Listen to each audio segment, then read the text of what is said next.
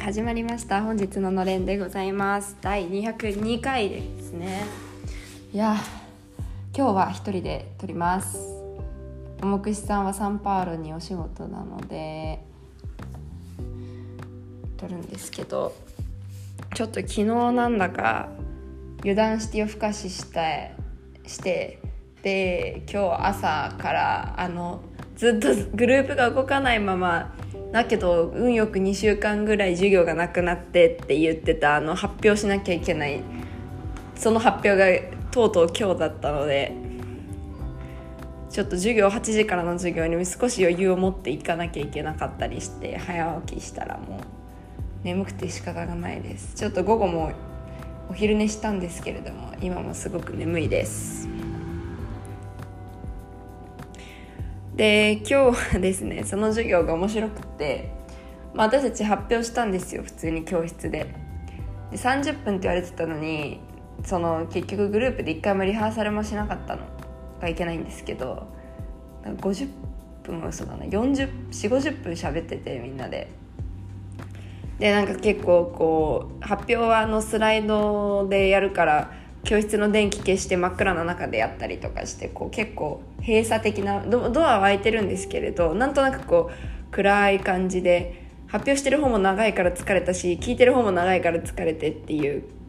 状況だったので先生が。じゃあこの後のディスカッションはもうちょっとなんかなんだろう。あの明るいところでやりましょうかとか。いきなり外出てってその辺の本当にただベンチが外に置いてあるみたいなところにの花壇とかにみんなで適当に座ってそこで 青空教室みたいなことになりまして初めてです。びっくりしました。なんですけれどそこ歩いてたら結構日が当たるところで3時40分そこにいたらだいぶこう日の位置が変わってみんな暑くなってきちゃったんですよね。それでじゃあ移動しようって言ってあのキャンパス内にアリーナがあって前ルーラが来たあのルーラ前大統領元大統領が来た時に前じゃないですね前に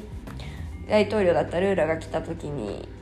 えーと、その集まりをやった集会をやったこう外の野外ステージみたいなのがあるんです。であの屋根はあるんですけれど周り全部もう外みたいなこう全部が覆われてるわけではないアリーナででそこに行ってじゃあって言ってそこ行ってみたら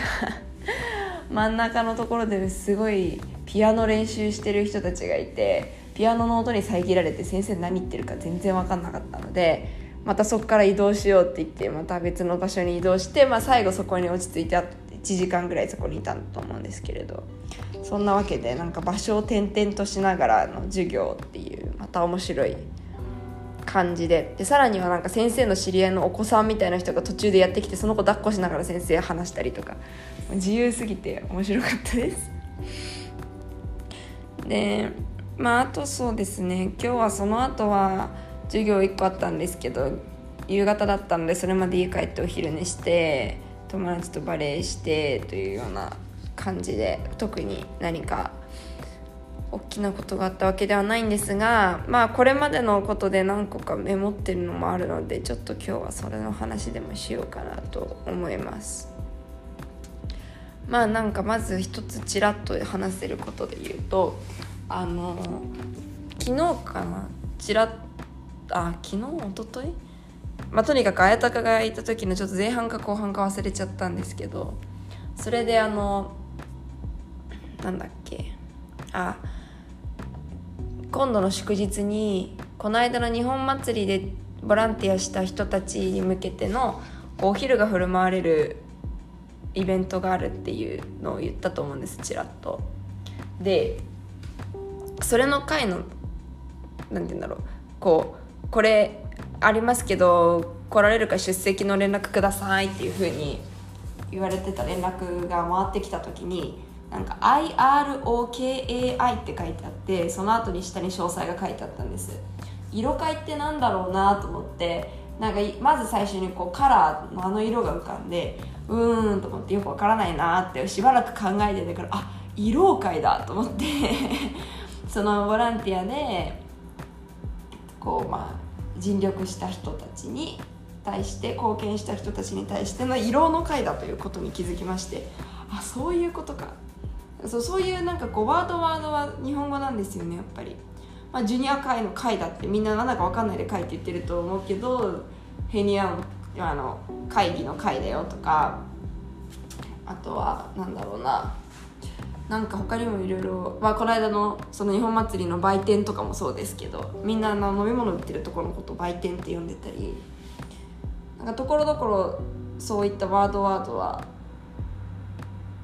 日本語で出てくるんですよね。逆に逆にこっちが準備できてなくてびっくりするっていう こともありました。あとはなんかこうポルトガル語が面白いなって思うことで言ったらなんかなんだか前にのれんでなんかはるか昔に言ったかもしれないんですけれどあのポルトガル語ってえっ、ー、と「おはようこんにちはこんばんは」っていうのがまああるんですがそれが「ボンジーアボアターシボアノイチ」っていうんですね。でこの「ボン」っていうのは「良い」っていう意味で「ジーア」が「日」またはえっとまあ、午前中のことも言ったりするんでよだから朝の時に使うんですけれど、まあ、いい日をとかいい午前中をというような意味でボアターシのボアっていうのは男性、えっと、ボンが男性名詞につく場合の良いっていう意味でボアっていうのは女性名詞につく良いっていう意味なのででタルシっていうその午後っていう単語が女性名詞なのでボアに変わるんですがそう、ボアタルジも、まあ言ったら英語で言う good afternoon と同じですね。good afternoon。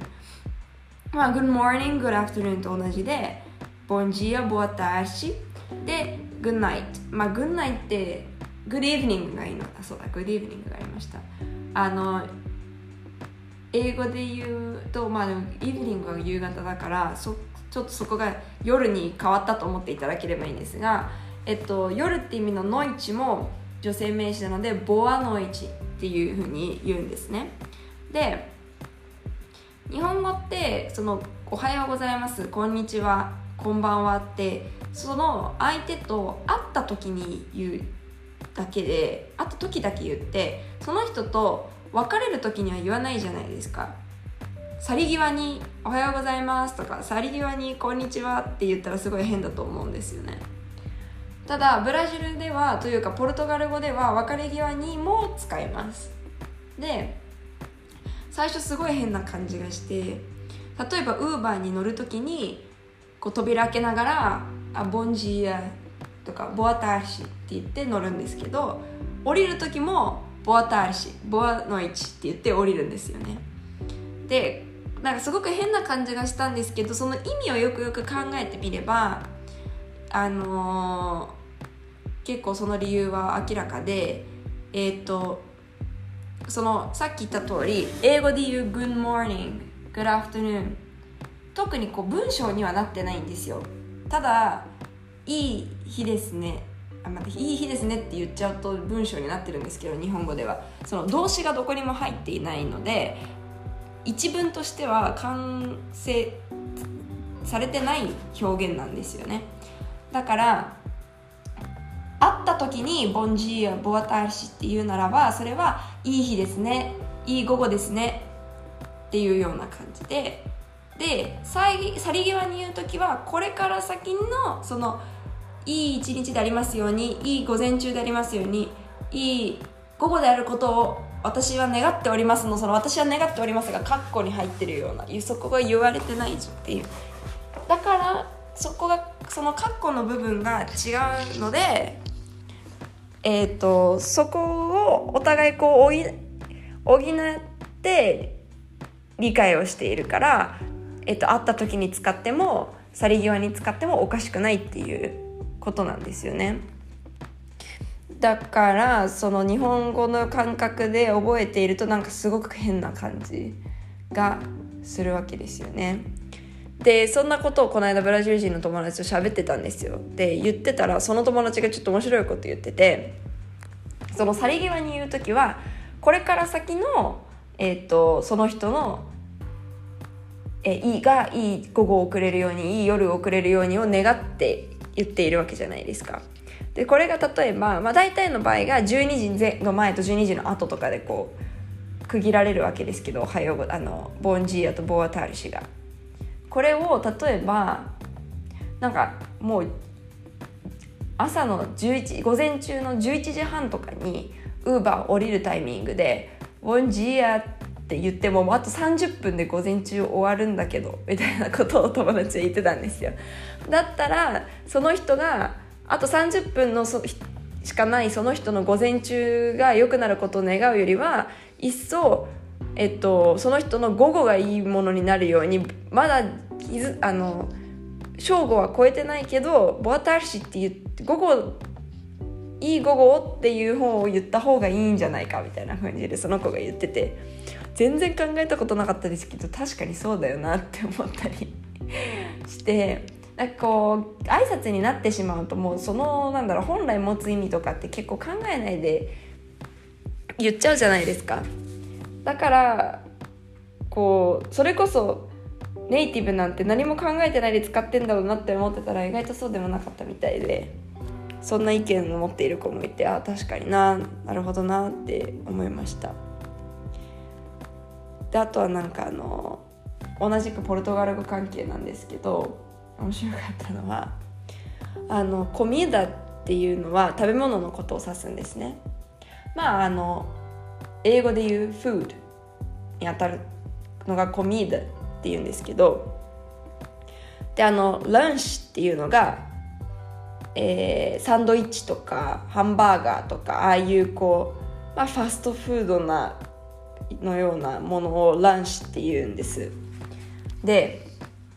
まだなんかその辺がをちゃんと理解できていなかった頃に一回なんかバレエの練習にあの午前中行って午後もあるから一日中日本に残ってることがあったんですね。でお昼ご飯を一緒に食べに行こうよって誘ってくれて行くってなった時にあじゃああの週決めていいよ行きたいところ何食べたい？ランチ？おコミダって言われたんですおうっていうのは英語の or か。ランチかコミーダかどっちがいいって言われて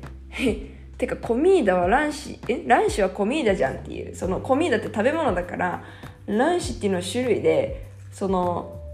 ベン図にした時に卵子っていうのはコミーダの中に入っちゃうからそこで選択肢の2個として出てくる意味がよく分からなくってえどういうことって言ってずっとなんか聞き返してたんですけど向こうはその質問の意図分かってくれなくてなんかえみたいな。それでそしたら向こうが「あランチっていうのはハンバーガーとかサンドイッチのことでコミーダっていうのはなんかご飯とかサラダとかあのとメインディッシュみたいな感じのこうもう少しこうお皿に入ってこうあのご飯メインディッシュがこうついてくるようなのをコミーダって言うんだよって言われてそこで「だってランチだってコミーダじゃん」っていう感じなんですけれどもそこでそういう言い方コミーダの意味にそういうこうご飯付きでっていうこうもうちょっとちゃんとしたってことですよね。そのランチっていうとこう手軽に食べられるような感じだからこう白米がついてなくてさらなんかこう、まあ、どっちかっていうとあまり健康的じゃない感じ。らしくてだからそれを聞いてえ？それはさすがに知らないと分かんないわって思ったり。こうこれは何で今話してるかっていうとこの間の適当にインスタグラムを漁っていた時に動画で YouTube だったかな。で動画であの外国のフランスだったかなの人でポルトガル語ペラペラのスタあのスタンドアップコメディアンがいるんですよ。でその人の動画でなんか娘本当の設定なのか動画の設定なのか,、まあ、なんか娘って書いてあったんですが、まあ、そのブラジルで生まれ育ったおそらくブラジルの文化のその娘ちゃんがパパになんかあのお腹空いたコミーダ食べたい。って言ってパパが「あじゃあいいよその辺のパン食べなさい」って言ってそのフードっていう意味だと思ってその辺のパン食べなさいってそうじゃない私はコミーダが食べたいのって言ってパパが「いやだからパンを食べろって言っただろう」いやそうじゃなくてみたいな感じでで親子喧嘩をしてるっていう動画が流れてきてそれを見て自分のエピソードを思い出したんですね。だからちょっとそういう話を。まあなんかそのなんだろうな。実際に例えば論文だとか記事とかそういう時に使うコミーダは絶対おそらくフードでのコミーダなんですけれどこう日常生活でカジュアルな場面で使うってなるとこのジーリアっていうんですよね。そういうの。あの日常の場面で使う、まあ、スラングのような。そういう場合だとコミーダはご飯付きの一皿になるっていうそんなことも学びました。はい。ということでなんか本当に眠いし私まだやることあるんでちょっと今日はこの辺で失礼したいと思います。ではではネギ塩でございました。さようなら。